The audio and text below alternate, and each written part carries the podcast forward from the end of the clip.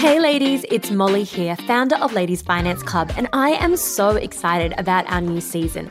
We're going to be delving into stories of how real women have built real wealth from scratch. One of our guests was bankrupt at 40 and built a million dollar business in just a few years. We've had other women who knew nothing about property and now run million dollar property portfolios.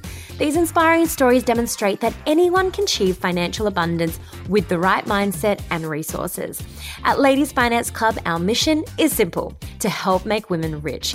We believe if you have control over your money, then you have control over your life. Through our events, courses, workshops, and club, we bring you the best experts in Australia to guide you on your wealth building journey. And now we're back with another exciting season of our podcast, made possible by our partner, eToro.